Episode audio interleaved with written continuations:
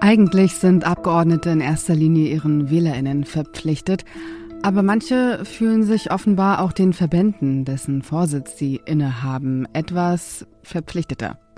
Um diese Doppelrolle geht es gleich und wir schauen nach Sachsen-Anhalt und erklären, warum Magdeburg für das Unternehmen Intel so attraktiv ist.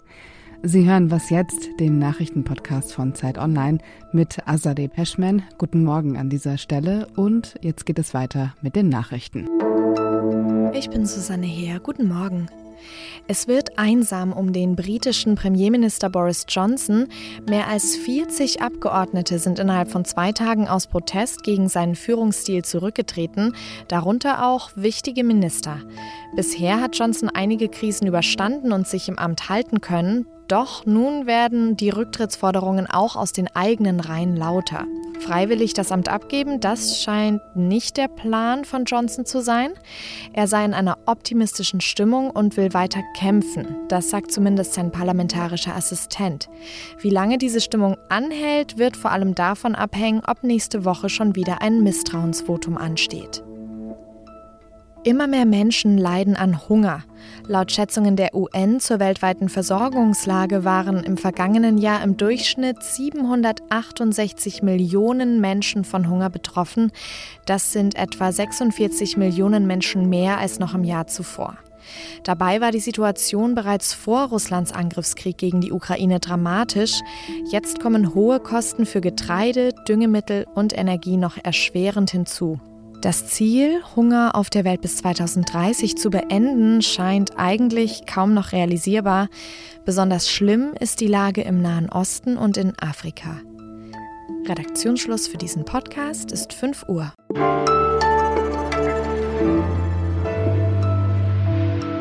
Seit Anfang diesen Jahres ist das Lobbyregistergesetz in Kraft getreten. In dem Lobbyregister werden all die Interessensvertreterinnen aufgeführt, die Kontakt zu Mitgliedern des Bundestags oder der Bundesregierung aufnehmen, um Einfluss auf politische Prozesse zu nehmen. Das Investigativressort der Zeit hat sich diese Liste genauer angesehen und herausgefunden, dass es sich bei einigen Namen auf der Liste auch gleichzeitig um Abgeordnete des Bundestags handelt. Wie das zusammengeht, darüber spreche ich jetzt mit Christian Fuchs aus dem Investigativressort der Zeit. Hallo. Hallo, grüß dich. Kannst du einen Fall beispielhaft beschreiben, wo sich das Mandat als Bundestagsabgeordneter mit den Interessen als Verbandsvorsitzender überschneidet?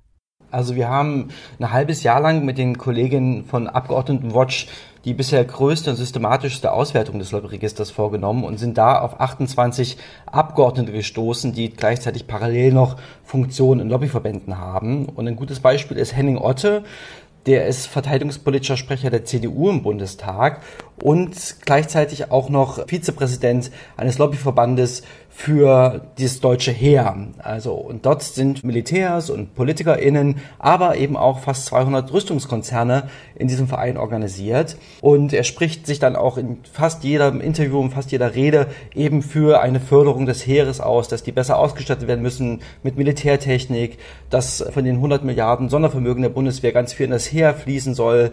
Und da ist jetzt die Frage natürlich, ob das immer nur inhaltlich begründet ist oder eben auch, weil eben zum Beispiel äh, Hersteller von bewaffneten Drohnen, für die er sich auch einsetzt, auch in seinem Verband organisiert sind, nämlich Airbus und Rheinmetall und Rheinmetall auch der größte Arbeitgeber in seinem Wahlkreis ist. Also ob er da immer unabhängig äh, spricht als Abgeordneter oder eben auch für die Interessen der Industrie. Wenn man jetzt nicht gerade Teil eines Investigativressorts ist, dann hat man ja nicht unbedingt die Zeit nachzusehen, welcher Abgeordneter welche Interessensvereinigung vertritt.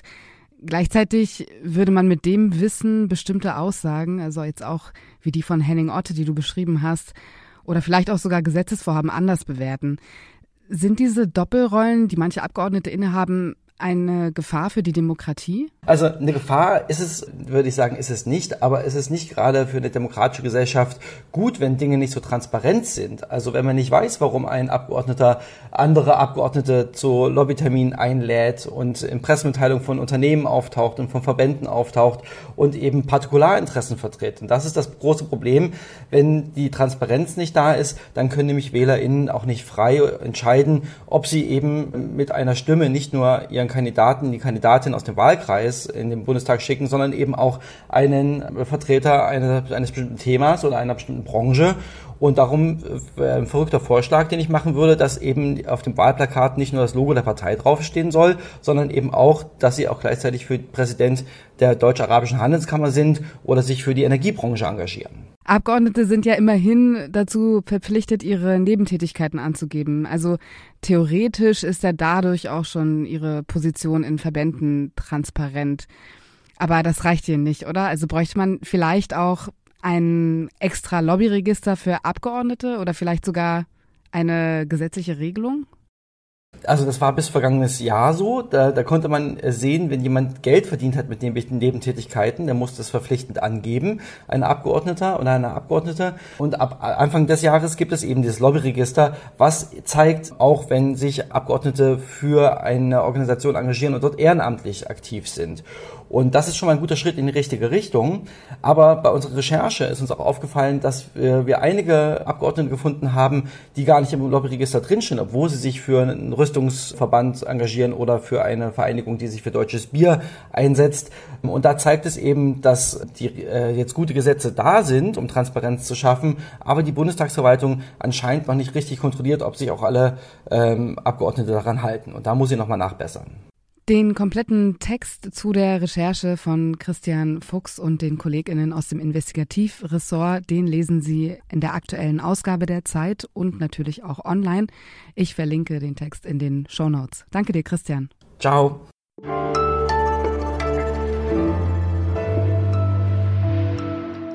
Und sonst so? Nachdem sie 40 Jahre lang als ausgestorben galten, gibt es wieder Nashörner in Mosambik. Sie werden jetzt aus Südafrika eingeführt. Die ersten 19 Nashörner sind schon da im Senave Nationalpark. In den kommenden zwei Jahren sollen es insgesamt 40 Tiere werden. Damit hat Mosambik wieder die sogenannten Big Five im Land. Also Elefanten, Löwen, Leoparden, Büffel und Nashörner. Die Peace Parks Foundation, die diese Aktion durchführt, sagt, dass das nicht nur für den Tourismus wichtig sei, sondern auch für ein gesundes Ökosystem. Auf dem afrikanischen Kontinent gibt es laut der Naturschutzorganisation WWF nur noch rund 18.000 Breitmaulnashörner und etwa 5.600 der stark bedrohten Spitzmaulnashörner. Während das Tesla-Werk in Brandenburg derzeit vorübergehend geschlossen ist, werden in Sachsen-Anhalt große Pläne geschmiedet. Zwei hochmoderne Halbleiterfabriken sollen in Magdeburg gebaut werden. Die Firma Intel investiert 17 Milliarden Euro und auch von staatlicher Seite wird das Projekt mit hohen Subventionen unterstützt. Was hinter dem Mammutprojekt steckt, darüber spreche ich mit Zacharias Zacharakis aus dem Wirtschaftsressort von Zeit Online. Hallo. Hallo. Warum ist Magdeburg so attraktiv für Intel? Als erstes ist einfach auch die große Fläche, die dort verfügbar war, glaube ich, für Intel ein ausschlaggebender Punkt gewesen. Die Fläche ist sehr gut angebunden an Autobahnen, an äh, alle möglichen Verkehrswege. Es laufen große Stromleitungen über diese Felder. Das heißt, Intel kann direkt auch Strom beziehen von den Masten, sozusagen von der Anlage, die dort schon vorhanden ist. Also es ist einfach Infrastruktur da und die Fläche war verfügbar. Es ist eine Fläche von über 600 Fußballfeldern groß. Insofern, sowas bekommt man nicht einfach überall in Deutschland dann auch noch angebunden an eine große Universitätsstadt, in der es eben auch die Möglichkeit an Weiterbildung oder auch der Ausbildung von Personal an der Universität Magdeburg eben gibt. Das sind, sag ich mal, Standortvoraussetzungen, die es nicht überall in Deutschland gibt.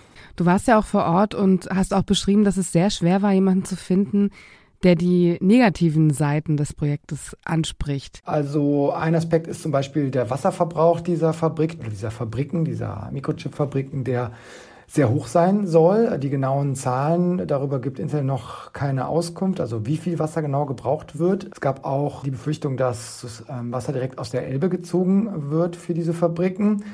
Jetzt ist die Auskunft des Unternehmens, dass man auch an anderen Standorten in der Welt das Wasser fast zu 100 Prozent wieder aufbereitet, also wieder zurückgeben kann in den Wasserkreislauf, nachdem es in der Fabrik gebraucht wurde. Aber Es ist eben auch die Frage, wie schnell das Ganze gebaut werden soll und wie da die, das Genehmigungsverfahren laufen soll. Das, das Unternehmen sagt, sie wollen schon ab äh, im Frühjahr 2023 anfangen mit dem Bau. Aber bisher ist bei den Behörden noch nicht mal ein, ein Bauantrag eingegangen. Hältst du das für realistisch, dass das 2023 losgeht? Ich denke, von Unternehmensseite ist es kein so großes Problem. Die Frage ist eher von der öffentlichen Seite, also von den Behörden der Stadt und dem Land, ob die da hinterherkommen mit dem Verfahren. Also die Stadt sagt, dass da eigene Strukturen auch geschaffen werden, um eben möglichst ähm, zügig diesen Antrag, diesen Bauantrag bearbeiten zu können. Aber es geht auch um sehr viel Geld, das von der öffentlichen Hand kommen soll, also um Subventionen in Milliardenhöhe. Bisher ist eine Summe von 6,8 Milliarden Euro genannt, die vor allen Dingen vom Bund kommen sollen. Das Geld wiederum zahlt nicht Deutschland oder der Bund alleine äh, aus, aus dem Bundeshaushalt, sondern das Geld soll zum größten Teil von der Europäischen Union kommen. Nur ob dieses Geld wirklich freigegeben wird von der EU-Kommission, das ist auch noch vollkommen offen. Die ganze Reportage von Zacharias Zacharakis können Sie auf Zeit Online lesen. Ich verlinke den Text in den Show Notes. Vielen Dank dir für das Gespräch, Zacharias. Danke auch. Und das war was jetzt für heute. Was jetzt at zeit.de ist die bekannte Mailadresse. Dort erreichen Sie das Was jetzt Team. Schreiben Sie uns gern, wenn Sie Feedback zu dieser Folge oder zum Podcast generell haben. Ich bin Azadeh Peschman, verabschiede mich an dieser Stelle. Kommen Sie gut durch den Tag. Darüber spreche ich jetzt mit Zacharias Zacharakis aus dem Wirtschaftsressort der Zeit. Hallo. Hallo. Es ist übrigens Zeit Online. ah, fuck. fuck, ich weiß es ja auch ja. eigentlich.